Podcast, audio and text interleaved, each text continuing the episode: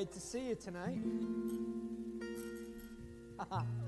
Gonna have more fun. You know, you really. Oh, can you help me with that? I work out, but I don't know if I can. Yeah, a little closer. Thank you so much. Appreciate that. Great to be with you tonight. You know, I was thinking tonight was really interesting. I was thinking before service how thankful I am for everything God's doing, but also how you have to become like a child, right?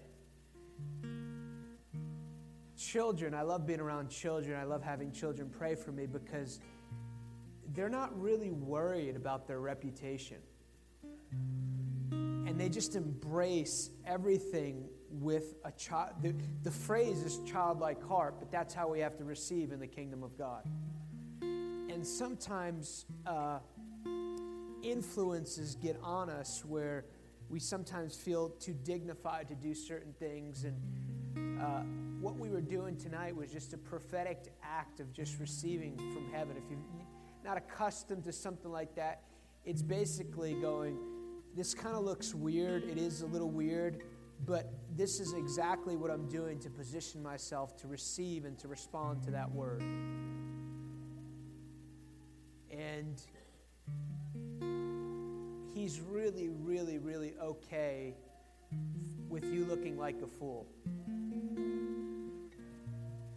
I remember a number of years ago, I was, um, it's kind of personal, but I was in another country and I was listening to somebody else teach. It was their session. And um, the concept was surrender. And basically, he said, Stand. You just, like another level of consecration and surrender. And uh, he said, Are you willing to lose all your reputation to follow God? and, I, and I stood and I heard the Lord say, If you're willing to lose all your reputation, I'll give you a reputation in the nations of the earth. So, I'm not interested in being weird just for weird's sake. I, I don't do that. But I do know that there's times He loves putting you on display. He'll even make you look like a fool because he's not really he doesn't really care about your reputation he just cares how much you're willing to surrender in that moment as a prophetic act to receive what he has to give you why i'm saying that but it made me feel a whole lot better it's really good to be here um, I guess it was when you were in your old building, uh, came on that Friday night, and um, the Lord just spoke to me that I was going to be connected here. And uh, I do, I feel very much at home.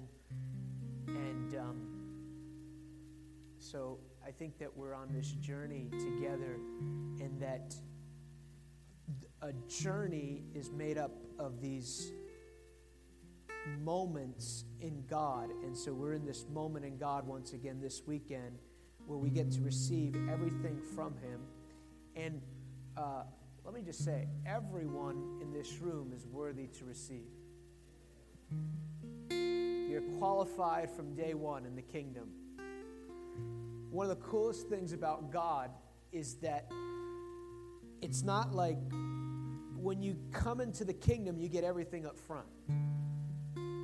It's not like he says, well, if you'll mature enough and if you'll get this part of your life right, I'll give you that part of the kingdom. It doesn't work like that. You have access. That's why, that's why the youngest believer can prophesy. The youngest believer can see like the greatest miracle and like, well, what that doesn't make sense. He's just been saved for a day. And it's just like, well, you get everything in the kingdom up front.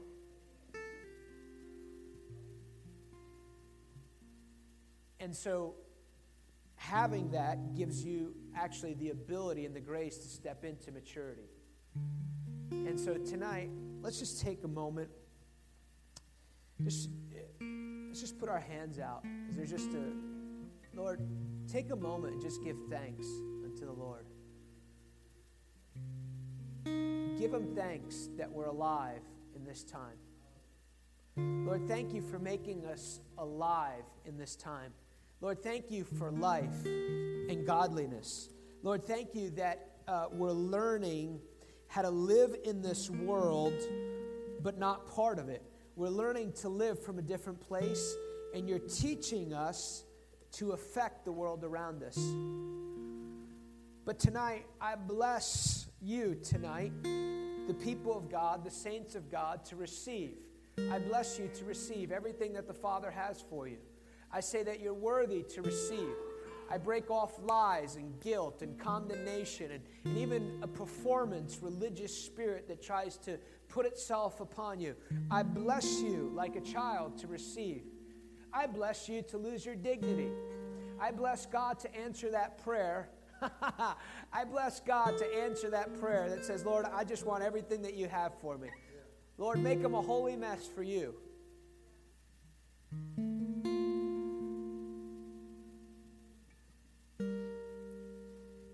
Make them a holy mess for you. And tonight, I do come into alignment. I knew that that was a word from the Lord, that there is healing in this room. Healing for your body. Somebody's neck, you, have had a pain in your neck, is being healed. Lower back pain is being healed. Right knee, your right knee is being healed. Just receive healing in Jesus' name. Lord, thank you for the rest of God in this room. I lift off weariness. I lift off heaviness from you. Even from the weak, I just release a waterfall of refreshing over you. I say that there's no weariness in this room.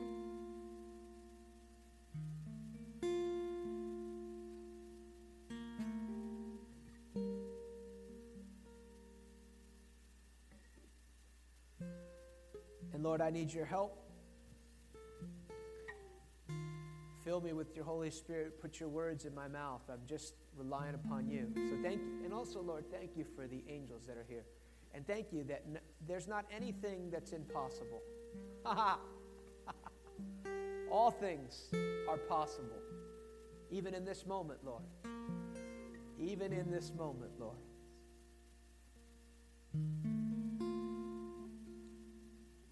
Jesus' name. Amen. The Lord began to speak to me, and I just have some of it written down about. Uh, thanks, guys. You can take a break there. Awesome. Don't ever calm down.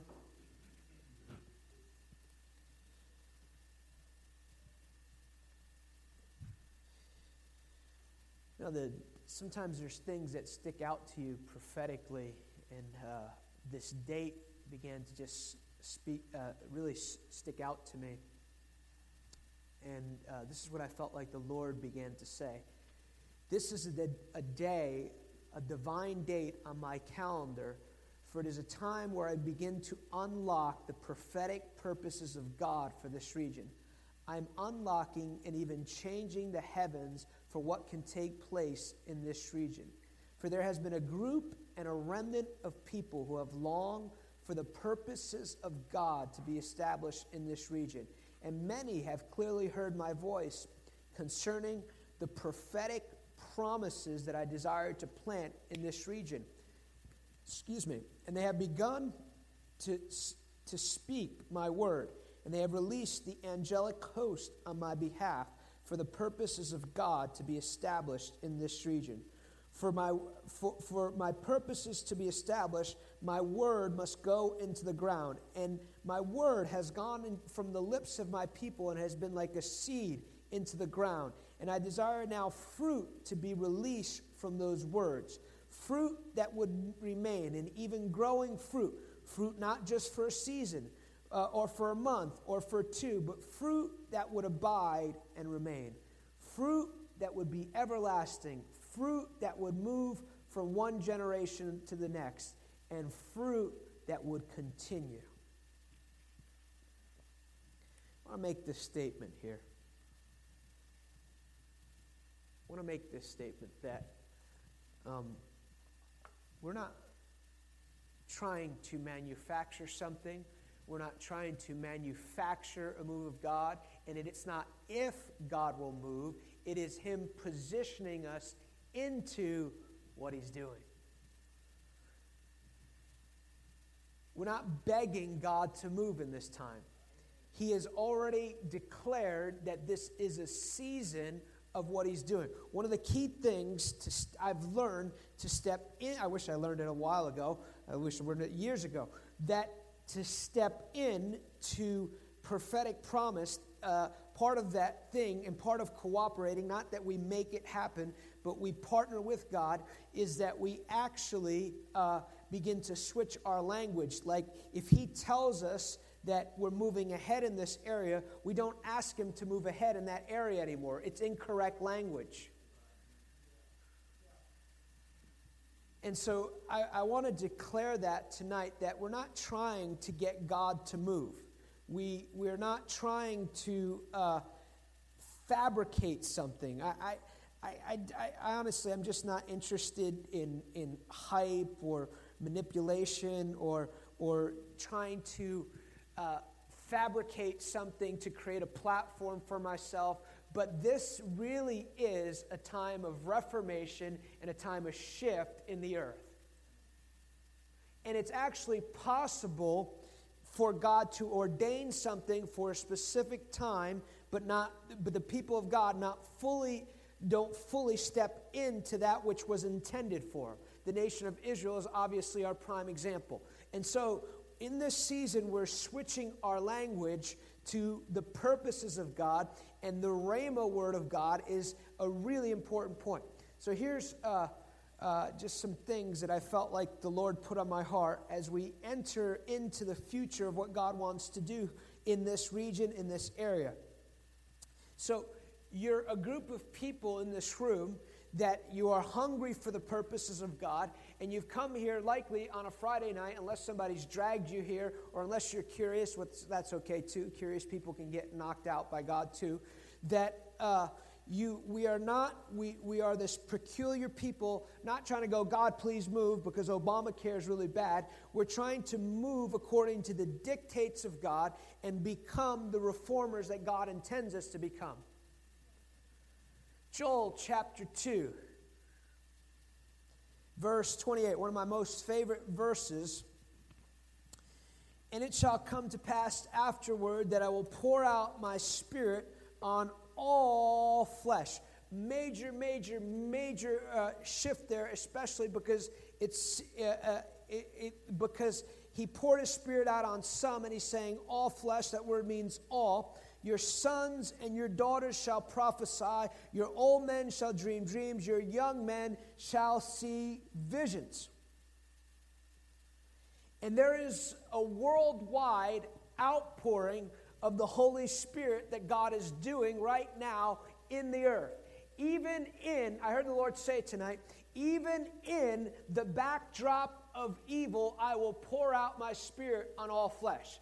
And the ground in this region is fresh, and there's a well even underneath this ground. Underneath this region, there is a well of the purposes of the Lord. And it has been stopped up by religion and even by tradition, even by the traditions of man, even by evil spirits who have put them places in leadership, in the places, in the churches in this region. But the Lord would say, I am breaking through. I am breaking through with the purposes of God. For there is not just an anointing that I want to establish in this region. There's not just an outpouring that I desire to establish in this region, but there is a move of God that I want to connect this region with. And the enemy has tried to stop the flow of the power and the presence of God in this region. But I say to you, I am turning the tide of the purposes of God for this region. I am shifting the tide and I am releasing angelic hosts and even sent messengers to this, uh, to this place and to this region. And I am breaking through. Don't say there's only a few, because I say to you, there is more than a few. There's a remnant of people, there's a remnant of, of, of reformers, and I will indeed pour out my spirit in all flesh. And this will be a sign to you that I will even move in what they say are traditional and even evangelic churches. I will move in the Baptists, I will move among the Methodists. I will start in a small groups, but I will move, and it'll even be on the media. They will begin to report what I'm about to do. For I am about to expose, says the Lord, even the powerless of a religious system, even the powerlessness of a religious system that cannot set men free. I say that there's a banner, there is a, there's a standard that I am raising up even in this time. So I say to you, I am releasing even grace to you tonight. Grace, great, great, great, great grace for you to be free of everything that has held you back, to be free of even strongholds in your mind, to be even of what you've thought about me. For there has been a, a figment, there has been an even imagination of humanistic minds that have created a, a Jesus, even that has been established in this region, that is antichrist, that has held back the move of my spirit, that has even mocked the move of my spirit. And I say, I will not be mocked. I will not be mocked of what I desire to do. And there will be a people that I put my glory upon. There will be a people that move and to breathe as one. And there will come a unification. The unification will not come through meetings or committees, but the unification in this region will come under the purposes of God. And there will be a witness even among leaders. They will say, You are moving in what we are called to do. And there will be a joining of hands, and it will be a locking of hands. And they will walk together, and they will march across the land, and they will begin to take territory. Territory they said the people of God could never take. Territory that no previous generation that is advanced. And it will be a merging of a previous stream and new territory that I desire the people of God to take. Oh, that was fun.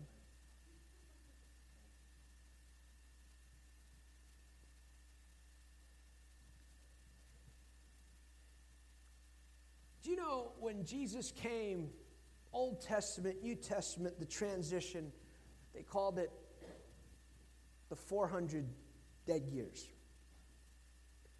And you know that obviously you don't need a prophetic bone in your body to know that there are some challenging times in society and also the church, but it's also the time for the light to shine like never before. I love Matthew 5 because it refers to the people of God as a city. I think some point this week I'm going to talk about that. A city, especially one of the cool things about flying, you, you look, you can see a city, and you can, sometimes I can tell by what I'm looking over what kind of city, I'm, if, if it's a different part of the world. It looks like something, has a culture like something. It's distinct from the world around it. So God is going to pour out his spirit on all flesh.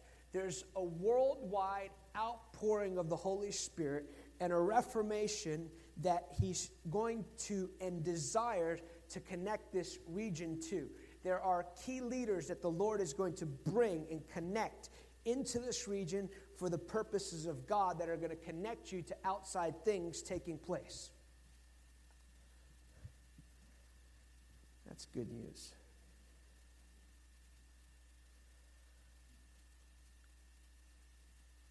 Number two, there's um, a calling of the people of God and a mark of what God is doing in this region. There's a calling of the people of God. It's like, what, what, like, what is God doing? It's like, what is one of the foundational things He's doing? He is calling people to Himself. He, the number one thing when he desired his disciples to come after him is he called them to himself.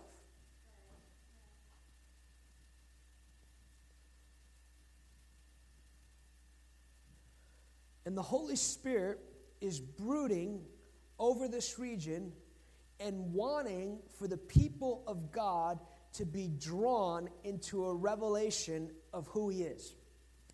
And there is a spirit of revelation, there is a spirit of truth and keys of revelation being released to the people of God, not so they can write a book about it, not so they can seem smarter, but because they can see the beauty of who my son is. What will be the mark of what I'm doing? What will be the mark of the purposes of God? It will be a revelation of my son. It will be a beauty of my son. They will walk through the doors of even this house, says the Lord, and they will come into a revelation of Jesus Christ they have not known. For I desire my Son to be revealed in this region in a way you have not known. I desire the fiery eyes, the beauty of who my Son is, to mark my people so that they would see him so that they would hear him, so that they would move like him, so that they would encounter him. My son is beautiful to behold. The blood of my son was quite precious. And I want to bring even my sons and daughters into a revelation of the beauty of my son. And there is a drawing of the people of God. There's a drawing and a, and a releasing and a sound that would draw all men unto me. And there are aspects, there are aspects that the people of God have yet to tap into. There are aspects of even what, what you think is beautiful. I say, I am even more beautiful than you've even thought. And I am opening a door of access. Yes, there is an open door of access into the beauties of who I am, into the beauties of my Son.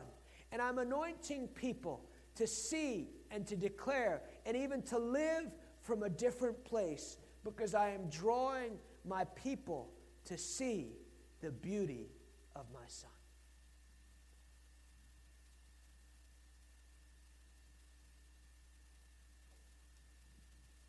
You know, Jesus doesn't need to be dressed up. When we represent him properly, he is known as the desire of the nations.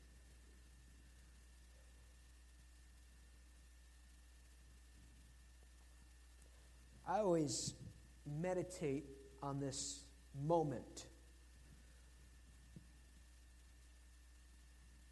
It's in the school, another country again, and basically, the message was some of you will probably die for the cause of the gospel because God will send you to places where it will put you at risk. And uh, so, actually, my friend who, it's like one of his life messages, he's told me, he said, I believe one day I may die for the cause of the gospel as a martyr.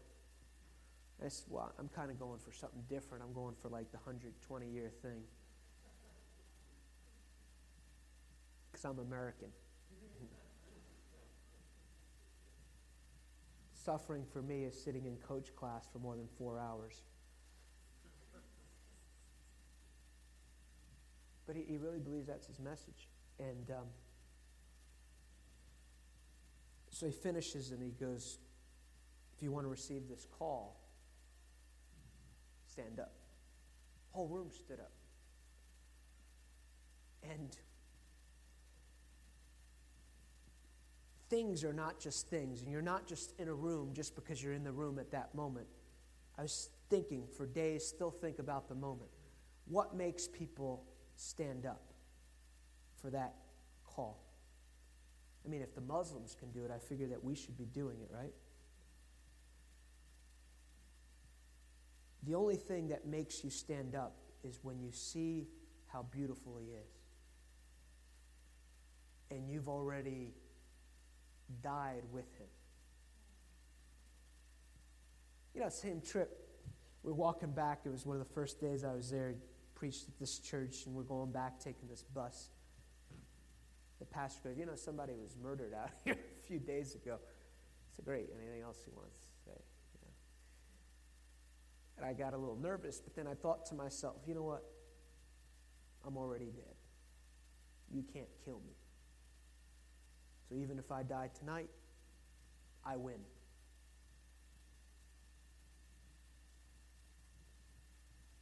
surrender in Jesus and the kingdom, they're, it's just the way it goes. But the fun part about surrender in Jesus is I found it's the greatest freedom ever.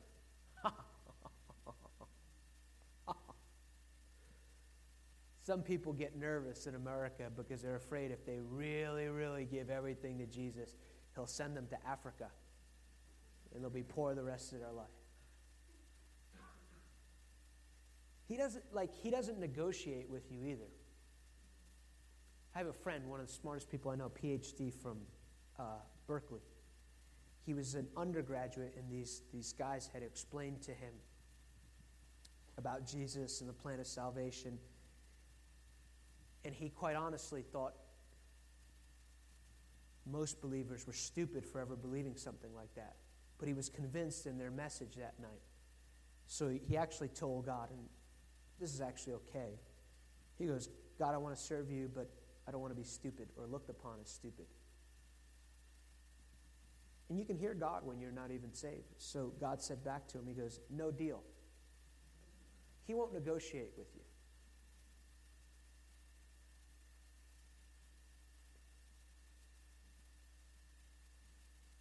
Because he realizes that the full expression of who you created to be is to be subservient to his mission, and that's where real joy comes from. That's real freedom. It's not that you'll be perfect, but it's really, really great when you go to bed at night knowing I'm living for eternity. And you only have one life to live, and, and sometimes I don't think that this is a matter of going to heaven or hell, but you can actually step into the kingdom of God and not fulfill God's assignment for your life. That's possible too. There's a lot of mantles. Mantle is what empowers you for your purpose in life, just sitting in heaven. And they'd like to be put on you, but you only have one yes to give. The cool thing about your yes is your yes is not defined by you understanding it or even by the mistakes you've made. And so you can actually have some fruit in your life, but never fulfill the assignment of God for your life. Great, great story that I love is uh, Amy, uh, not Amy, uh, Kathryn Kuhlman had the call of God upon her life. And I believe a woman can do anything a man can do as long as God called her to do. Thank you, Pastor Rick, for that one amen. The rest of you, deliverance is available for you. See, there's something about God that loves to violate our preconceived ideas of even what we think should work. I don't know why he does it like that. Like that person who's expressly gifted and who has favor on their life, and, and we know they have issues, but somehow God keeps using them. Me, not you. He just always has these things that operate outside the box of even how we think.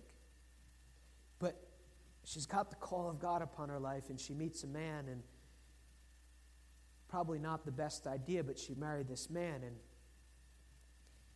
he didn't let her preach. He needed deliverance too.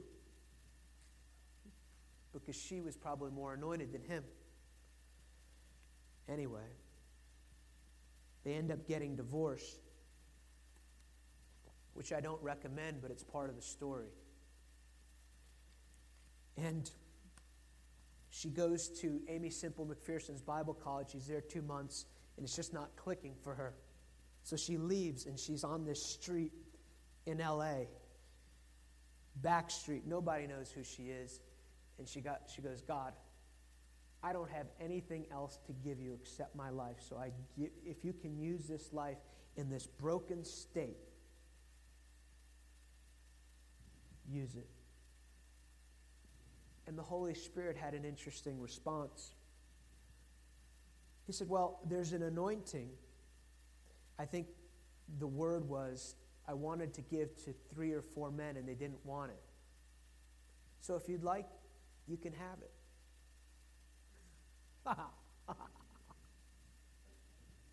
He's brilliant.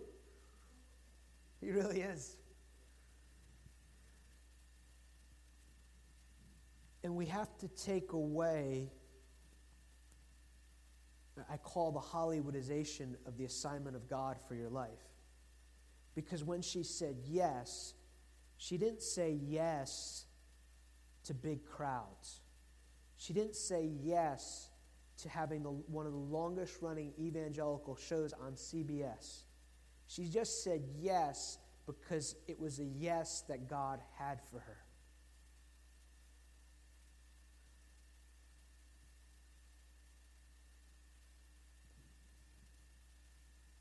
So all we have is a yes.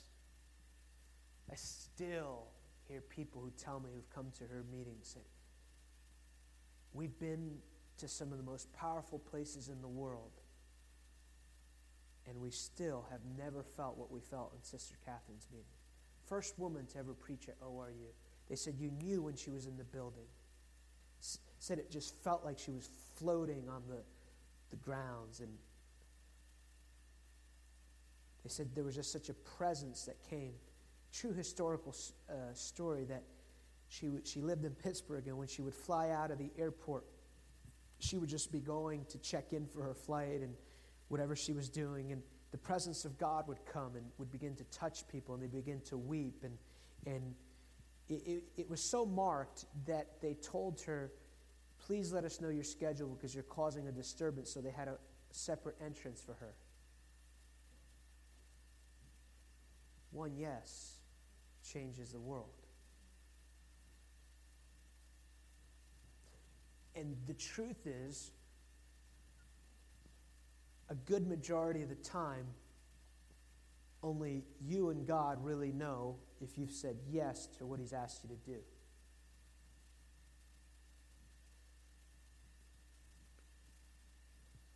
Number three, there's an open door to encounter.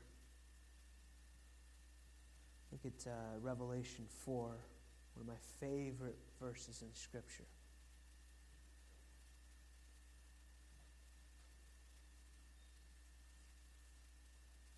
After these things, and I looked, and a door standing open in heaven.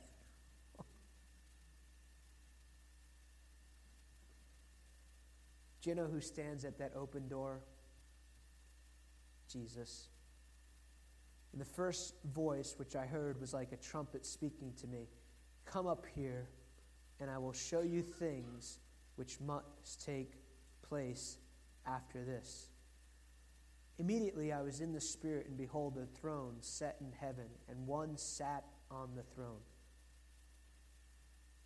The Lord is releasing and desiring to release a spirit of revelation into the beauty of who Jesus is. And this is what John's experiencing here. And he who sat there was like a jasper and a sardius stone appearing. And there was a rainbow around the throne, in appearance like an emerald. Around the throne were 24 thrones. On the thrones I saw 24 elders clothed in white robes, and they had crowns of gold on their heads. And from the throne proceeded lightnings, thunderings, voices. Seven lamps of fire were burning before the throne, which were the seven spirits of God. Before the throne there was a sea of glass like a crystal. In the midst of the throne, around the throne, were four living creatures, full of eyes in front and back. And the first living creature was like a lion, the second living creature like a calf, and the third living creature had a face like a man, and the fourth living creature was like a flying eagle. God's pretty creative. And the four living creatures, having six wings, were full of eyes around within, and they do not rest day or night, saying, Holy, holy, Lord God Almighty, who was and is and is to come. Whenever the living creatures give glory and honor and thanks to him who sits on the throne, one who lives forever and ever. The 24 elder, elders bow down before him who sits on. Who are they bowing? They're bowing before Jesus. Him who sits on the throne, saying, Him who lives forever and ever, and casts their crowns before their throne, saying, You are worthy, O Lord to receive glory, honor, and power. For you created all things, and by your will they, they exist and were created.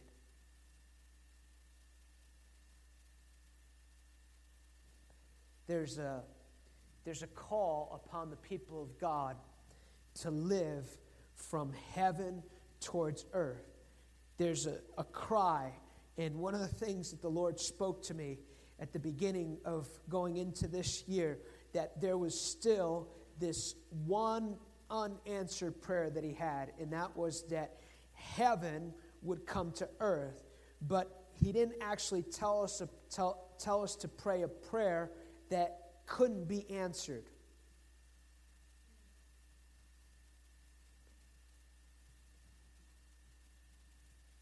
And I believe one of the things that the Lord is screaming into the people of God, into this region, that there is an open door for fresh encounter to the purposes of God. And I heard the Lord say this tonight do not fear the unknown or what you have never experienced. For this is my great desire.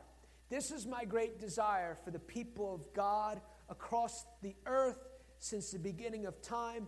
It's my great desire to reveal to them my ways, the ways of heaven, the ways of what it means to live from my throne towards the earth, the ways to see the earth as I see it, to even see difficulty as I see it, to even see mountains as I see them, to even see people as I see them, to even see nations as I see them, and even to see solutions that would change nations. And I say to you that there is an open door.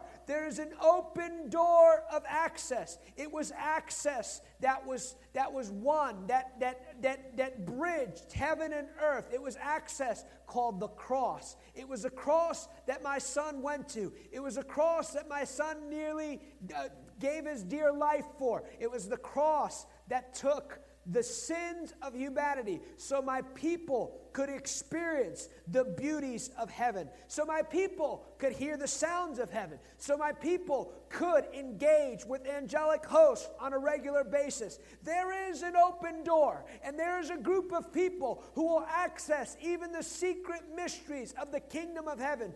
Did I not say to you, to you it has been granted, to you, to you, I say to the people of God, to you the secrets of the mysteries of the kingdom of heaven have been given to you.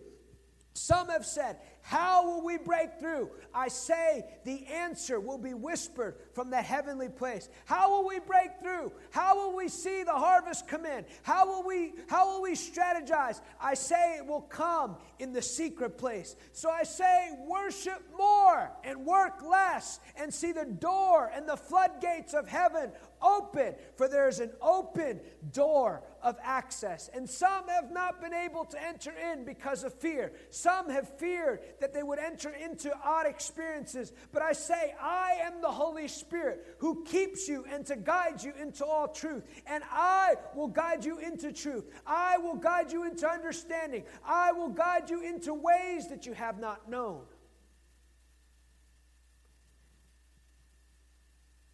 Do not fear for I am well able to keep you in this day. And I am well able to release to you understanding. I do not want my people ignorant during this time. I don't want them ignorant of even the challenges that they face. Did I not say to you, if you would call upon me, I would show you great and mighty things which you know not? I desire to even open the ancient books over this region, Open the books that would give you understanding. Open the books that would even switch even the wineskin by which some of you operate. Even uh, the Lord says, I want to switch you. This is really interesting. From a Commodore 64 operating system to the wineskin of heaven in this hour, to the ways and the thoughts and the understanding of my ways for this hour. For the door is open.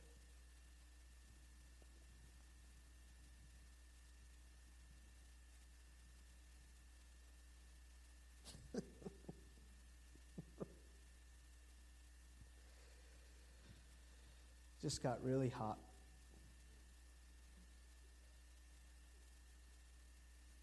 Mm.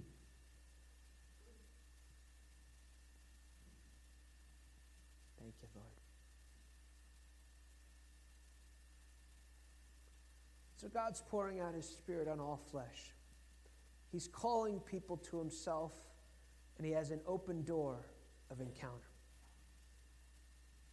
When you walk with the Holy Spirit, the Father, the Son, and Holy Spirit, they have a way of making you look a whole lot more brilliant than you ever could on your own. They do.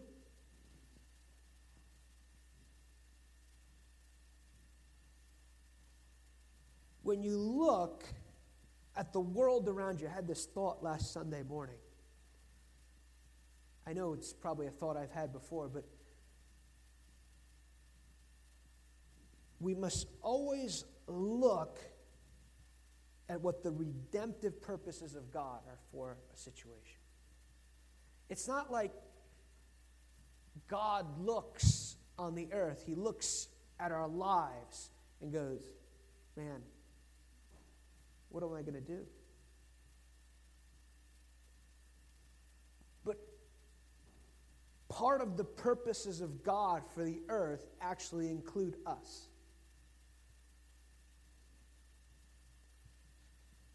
That's just what I think.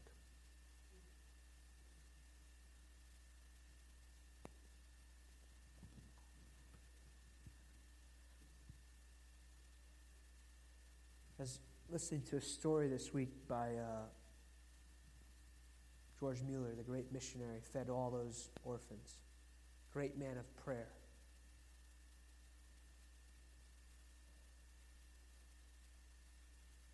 And they asked him,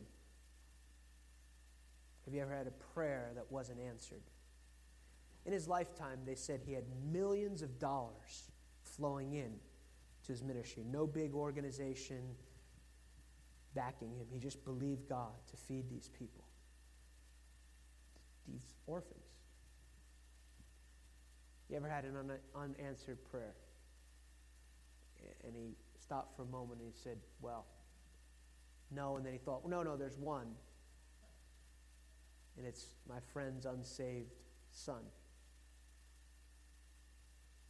Well,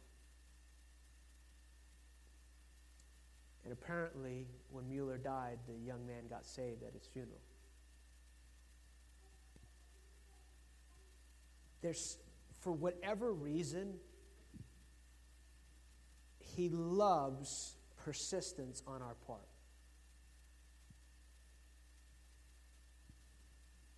refined focus.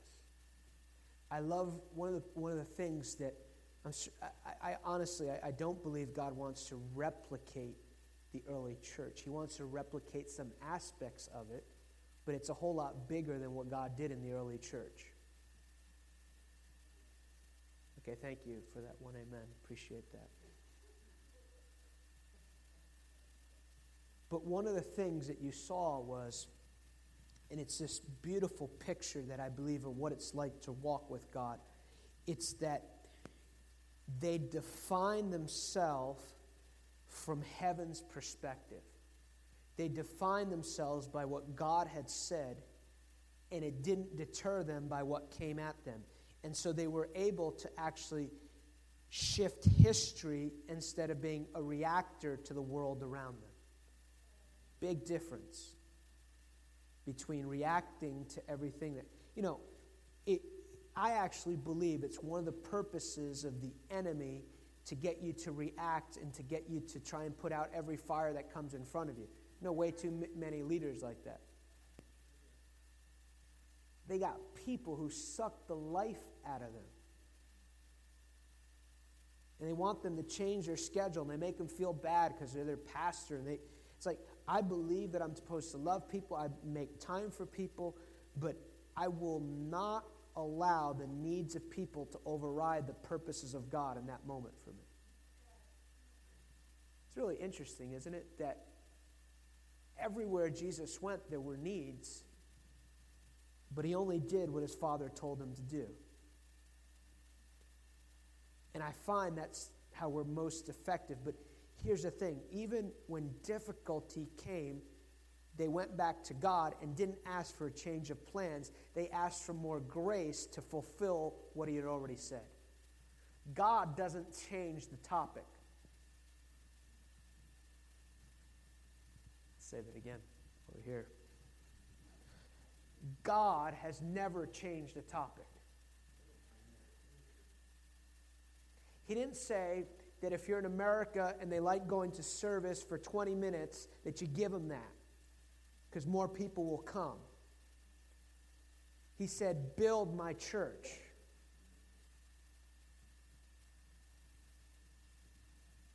why I said that, but it really made me feel better.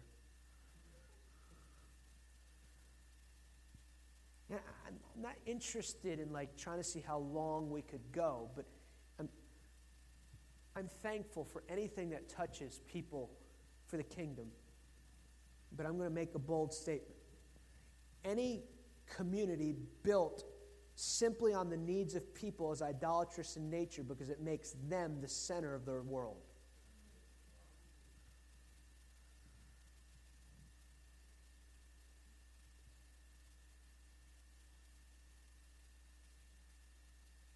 He, no, stop.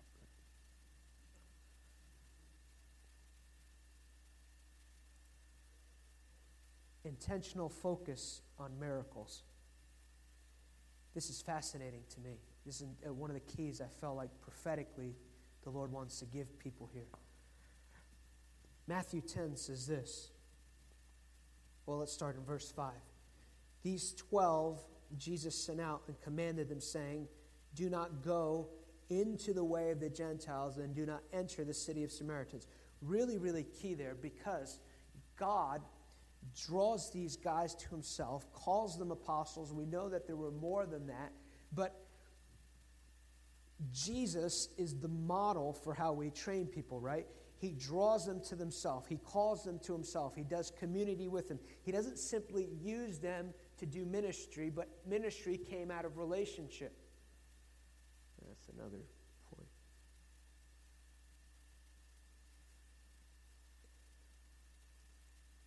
And the purpose was this, with the purpose, the purpose of ministry is actually at some point they function under Jesus' authority. Jesus goes into heaven, and then they function under the authority that became their own. Anyway, it's true. Do not go into the way of the Gentiles, and do not enter a city of the city of Samaritans, but go rather to the lost sheep of the house of Israel.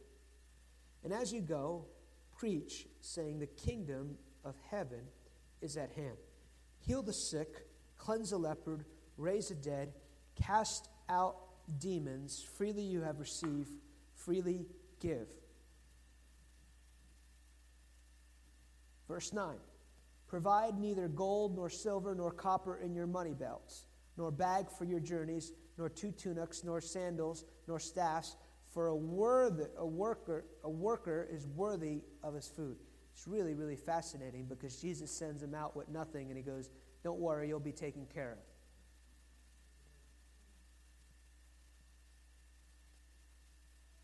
Apparently, they didn't have all their support raised before they left. There's a fascinating thing about the provision of God in there, though, because this is a side point, but it's just too good not to tell.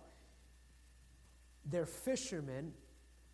They leave everything to follow Jesus, most of them had families. We don't know all of them, but they think most of them had families. They follow everything, they leave everything to follow Jesus. And then he's on the cross and he looks at them and he goes, Did you lack anything when you came and followed me? That's the rest of the story. Kind of throws out that whole little thing about Jesus being poor. Just a thought. When I sent my disciples along the way, I was very intentional in my instructions. And in this season, the Lord says that He wants the people of God to be intentional in how they declare the kingdom of God. And I want you to be intentional in even the pursuit and the release of miracles. For there is an anointing and there is a grace that I desire to give not just the leaders in this region, but the people of God in this region. So I say to you, even tonight, that as you go, as you go even home tonight, as you go to your families, as you go into your workplace, as you go even into the stores, even tomorrow, as you go and even interact with the people the people in this community, I say be intentional. Seek me and you'll find me. Even seek and pursue the miraculous, for there are miracles. There are miracles waiting to be displayed through the hands of the people of God in this region. And I say that nothing, nothing, nothing, nothing will be impossible for the people of God. I say to you that there will be a day, and I desire a day, where, where the dead would rise, where they would come out of wheelchairs, where blind eyes would open, where there would be a supernatural miracle anointing given to the people of God. Given for the express purpose of showing my lordship over every situation. So you must be intentional. Even as I released my apostles, I released them with intentionality. And I say miracles must be an essential part of the purposes of God for the people in this region. So contend for miracles, declare miracles, and go for miracles in my name. For I will back you up. For the people of God in this region are like Peter. You're on a boat, and I'm calling you out. I'm calling you to step on the water. I'm calling you to walk by faith. I'm calling you to do what's never before been done. For that is the call upon the people of God in this region. That is the call to be and to do what you've never done through a following of my voice, through a consecration, through a grace that I desire to give you. This is a strategic time. This is a strategic time for the purposes of God for this region. Man cannot fabricate what I'm about to do and am doing in this region. Even this house, says the Lord, even this house that I put here, even what seems like the middle of nowhere, this house has been birthed from heaven. It has not been birthed out of intellect. It has not been birthed out of the will of man. It has been birthed from heaven. And I am building it one block at a time. One block at a time, I'll speak. One block at a time, I'll give you understanding. And even as I speak, I'll build, and I will build this house. And I will bring expansion. Yes, great expansion I desire to give you. Even this, even this property that you're on now cannot contain the expansion that I will give you. You'll have one land, another piece of land, and I'll expand. And I desire to expand the borders. And people will say, What is God doing in your midst? For the economy has looked like it's dead around here, but you seem to be building, and it will be a sign to you that I am with you in this time. One key thing as I desire to expand your tent pegs, and I am building even the foundations of this house, even in this season. And great, great, great substance, great, great wealth will be your inheritance to build and establish as I've called you to be in this region.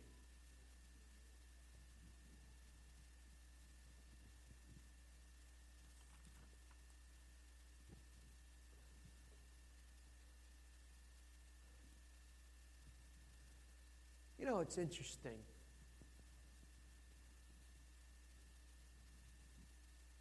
it's been rolling around me for a few days, all this stuff.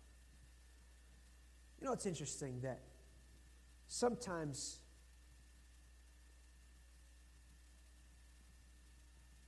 when God speaks, it seems like it's so far beyond the place that we're living.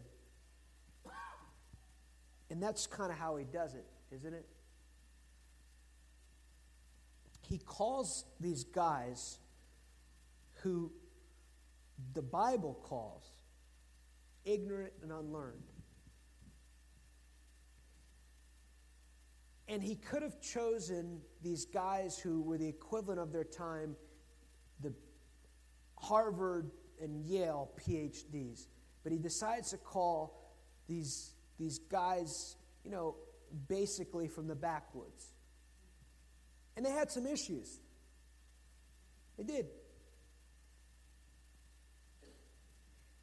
And he picks these guys, and clearly there were times where they really messed up. But he uh, would always point them to their destiny. I say all that to say this because we don't step in, I've learned, we don't step in to our prophetic purpose or even the destiny by fixing all the negatives. It's by becoming the person that that prophecy says we are. It's not like we go, well, let me fix this, let me fix this so I can get there. It's actually that that's, that's what we mean by bringing our future into today. Because if he says you're a person of integrity, but you know you got some struggles with this, this, and this area, what you do is you don't try and fix that area, you begin to step into that person of integrity. You don't fix a negative by focusing on a negative. You fix a negative by replacing it with a kingdom reality. I don't know if that makes sense. I don't know if I articulated that correctly, but it's true.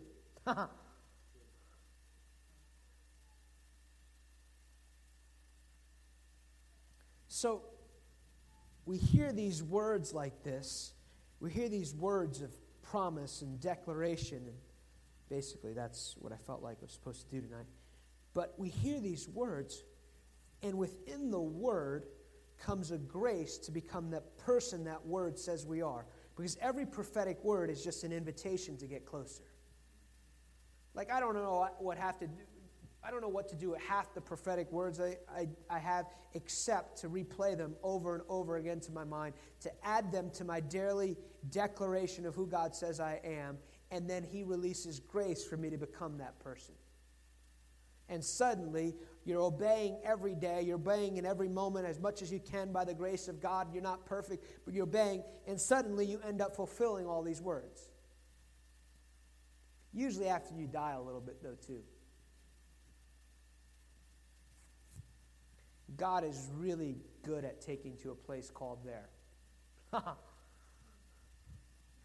I was doing a, teaching a class on Monday night, and they were like, so how do you get how did you get from here to there? And one of the great ways is you give up trying to get there.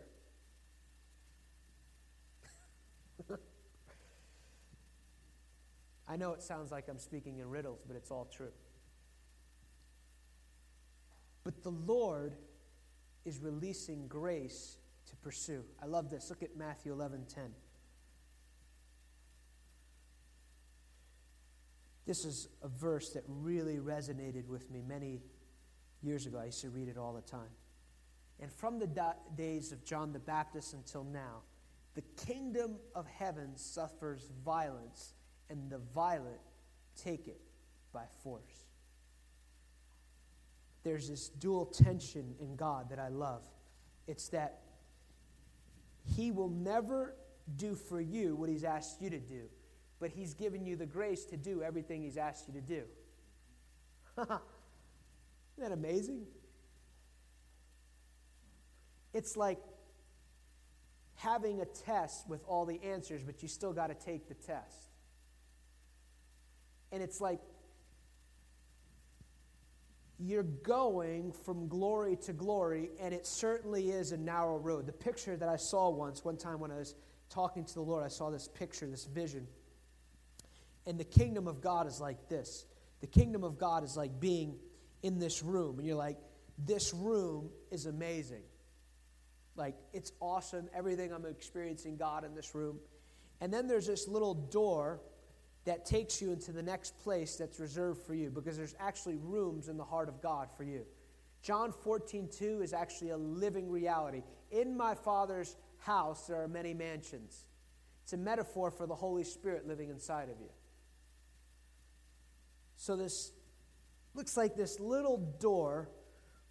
It's like being in this little room and having this tiny little door that you got to lean down and you got to bend down, and it seems like it's just going to kill you to, to do that. But you, you, you, you, by the grace of God, you step in and you, you stretch your body and you open this next door. And then the next room is even, you're like, man, that was good, but this is, is like really good. And then there's another door to the next room. And it looks like it's like, you're like, it's going to kill me to go there, you know? Like, it's kind of like giving. Like, you get into this thing of giving and you're like, I don't know, like, I don't know if you're like me, but you're like, God's always stretching me in those areas. You, you're like, you, you thought that was a big check like two years ago. And now you're like, you, you like, you've gotten to that one. And then he keeps like bringing the number up. You know, and you just, oh, it's going to kill me. You know, it's, it's like, surely that's the devil, not God.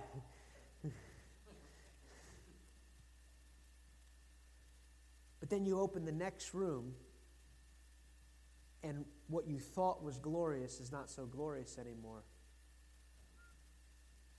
But He gives you the grace to do what He's asked you to do. What does He say? He says that.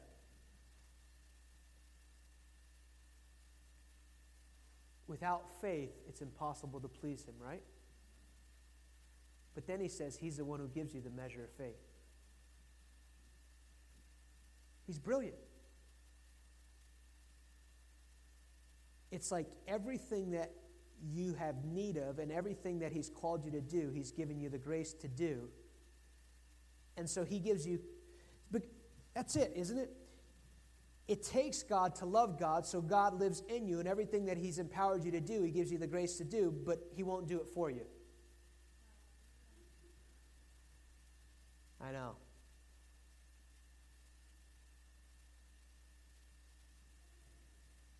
So he's releasing grace to pursue.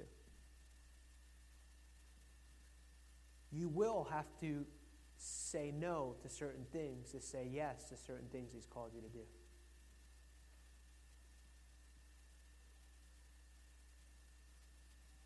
If you're in the middle of the road, you usually get run over. That's just no fun. Some of you just need to get that thought out in the back of your mind where if this doesn't work out, I'm just going to go back to the way I used to live my life. It's a demonic way to think.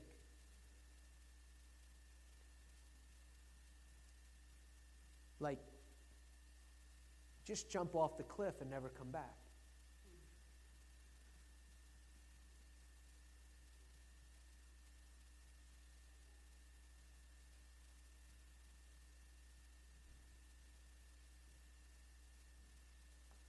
What's the worst that could happen? That you could try everything you know to follow God?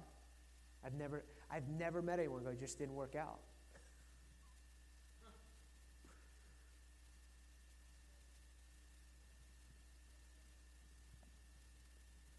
There's the last key. There's grace to pursue, and the Lord is releasing and is wanting to release a merging of worship and prayer as one. That the sounds of heaven would be released over this territory.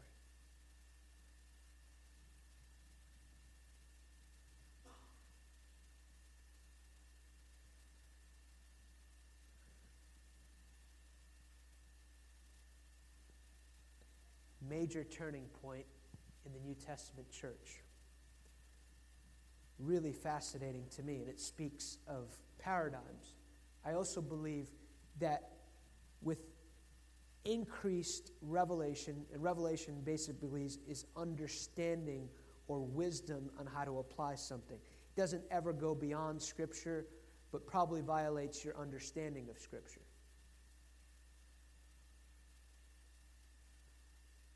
You can really have a distorted understanding of Scripture if you're not experiencing what you're reading in that printed page. It's kind of like listening to somebody teach on the gifts of the Spirit who doesn't let the gifts of the Spirit operate in their church. You don't discover certain things without living in the experience of them.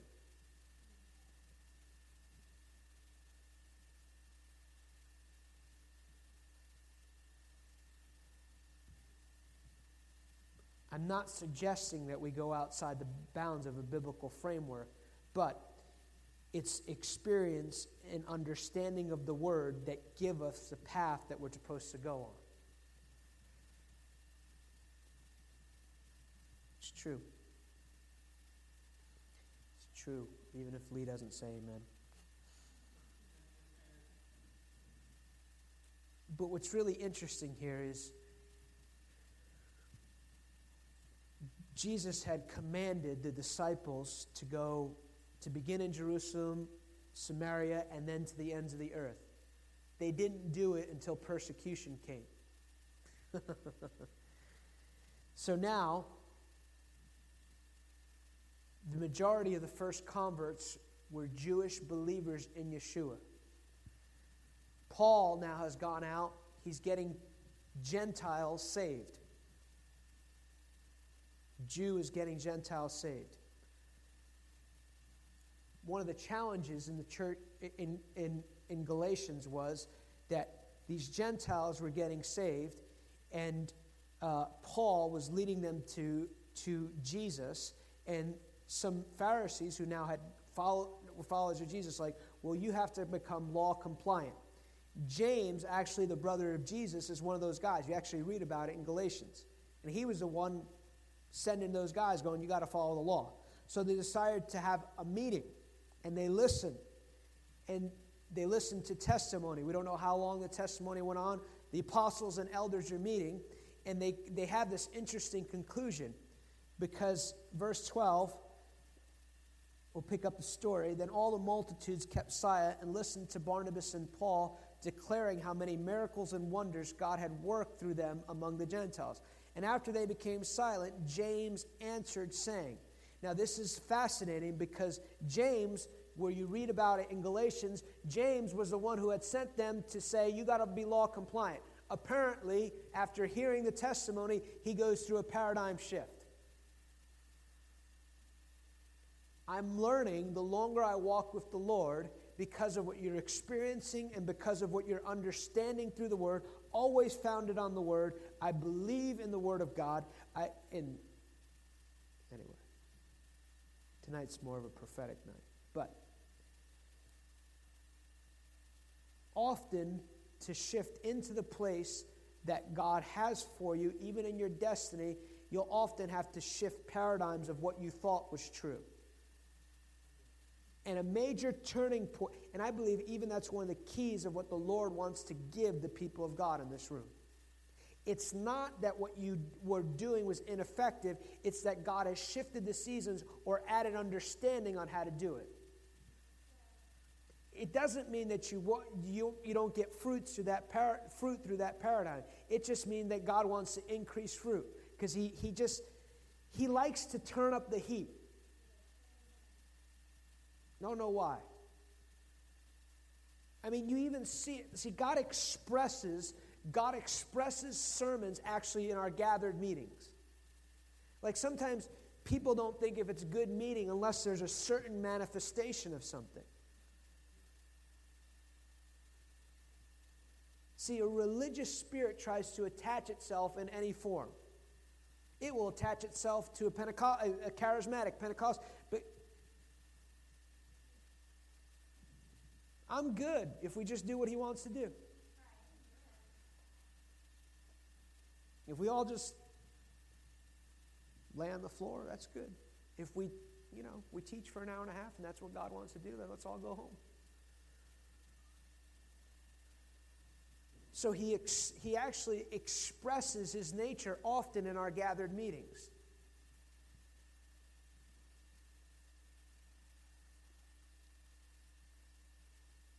We don't, we don't want to dictate to God of how we're go- going to do it.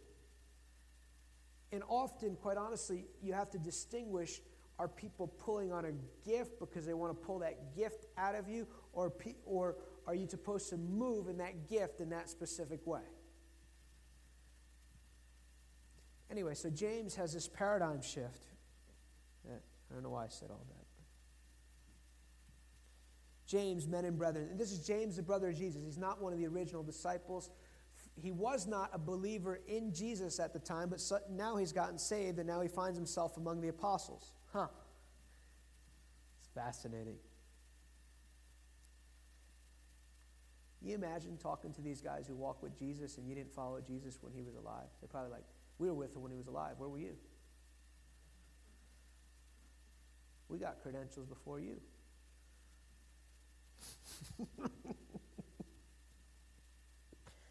Simon has declared how God at first visited Gentiles to take them out of the people for his name.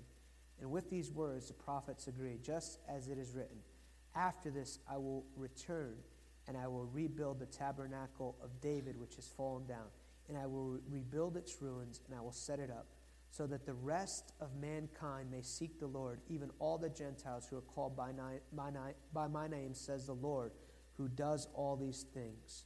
Know to God from, all, from, from eternity all his works. Therefore, I judge that we should not trouble those from among the Gentiles who are turning to God.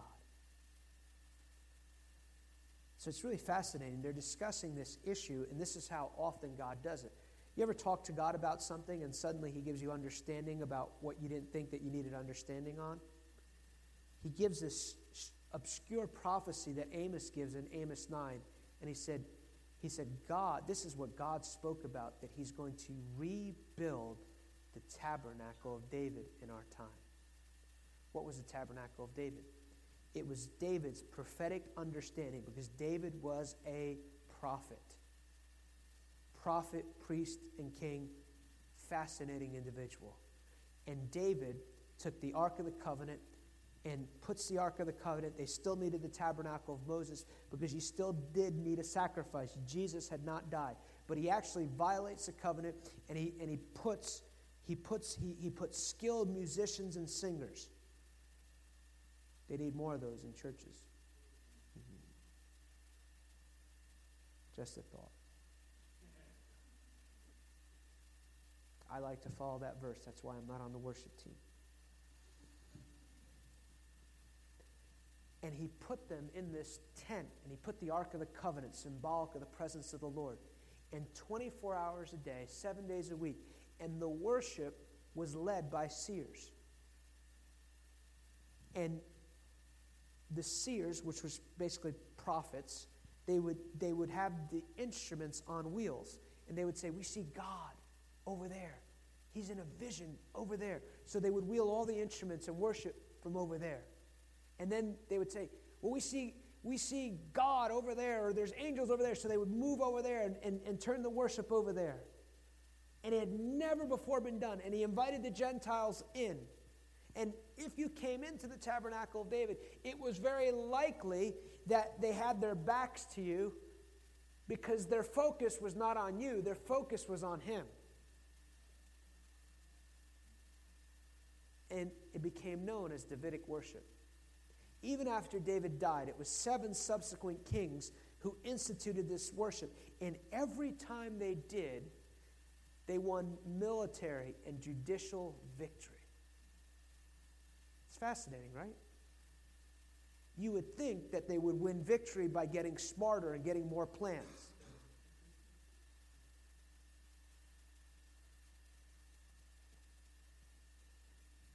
And God, and there's different expressions of this that God is raising up. The Lord spoke to me really clearly in 2008. I was at the call in DC, and I remember because he had been really starting to open up some understanding that there is a reformation happening. He spoke to me really clearly, and I always remember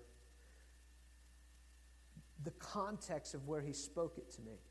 He said, There will be no church reformation without 24 hour worship and prayer. And he spoke it to me in our nation's capital. There is governmental power released through worship and prayer. Why? Because it's what's taking place in heaven.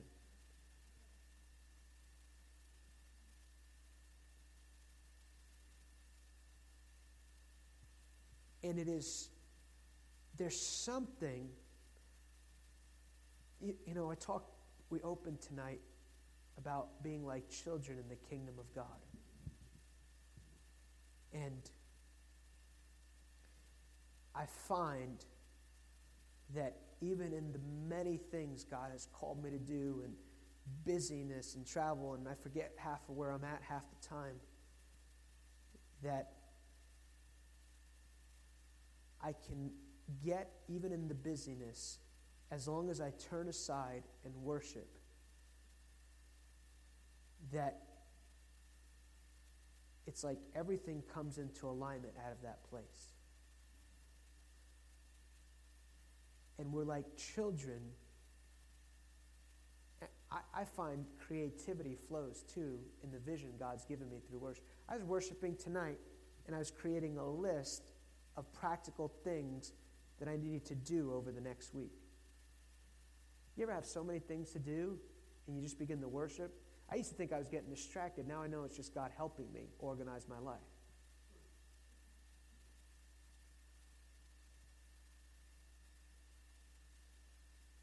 But there's an emerging apostolic governmental strength that God wants, not just this house, not just exclusive to this house, but that only comes through worship. It's like there's something when we turn aside, whatever we have going on, I challenge you too. We're, you know, everyone's busy in this room, but I challenge you to really ask the Lord what you're supposed to spend your time and energy doing. Because there's activity that God gives grace for, and then there are things that often God has never called us to do. I mean, I could, I could go three weeks, 24 7, and there's grace to do it. And then I begin to get tired after one day of doing something, and I go, Am I supposed to be doing this?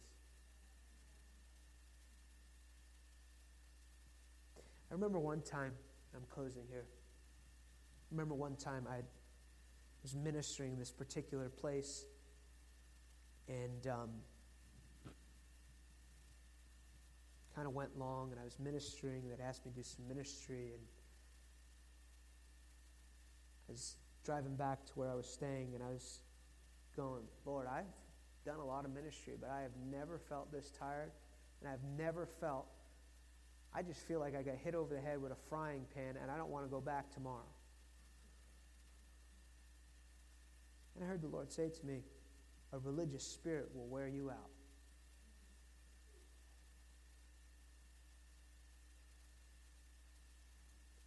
And one of the things I'm really careful about saying things like this, but because the Lord wants to deliver us from dead, futile religious works.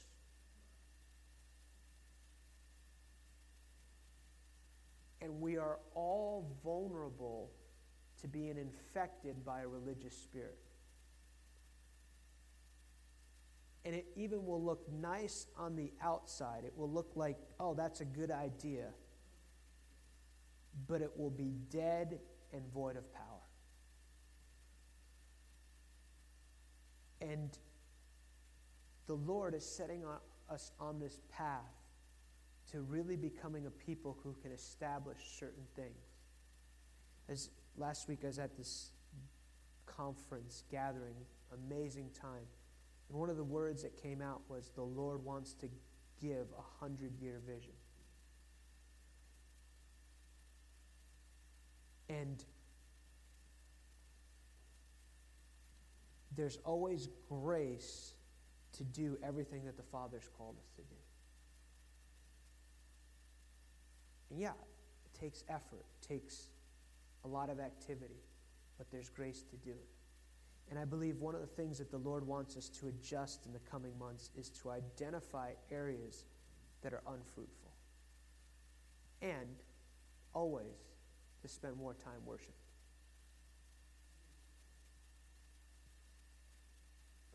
You know, I find it fascinating sometimes. There's a wonderful movement that the Lord is raising up, different ministries, you know, like IHOP, and that their, their focus is the house of prayer, the building of the house of prayer and worship in the earth. And I always find it interesting that other believers would criticize movements like this. Because usually, what makes you insecure, you'll want to criticize. Like, all they do is worship and pray. I go, I know, isn't it terrible? But a number of years ago, the Lord gave me this word. Uh, almost every time I'll come before leaders, the Lord will tell me, tell them to worship less, worship more, and work less.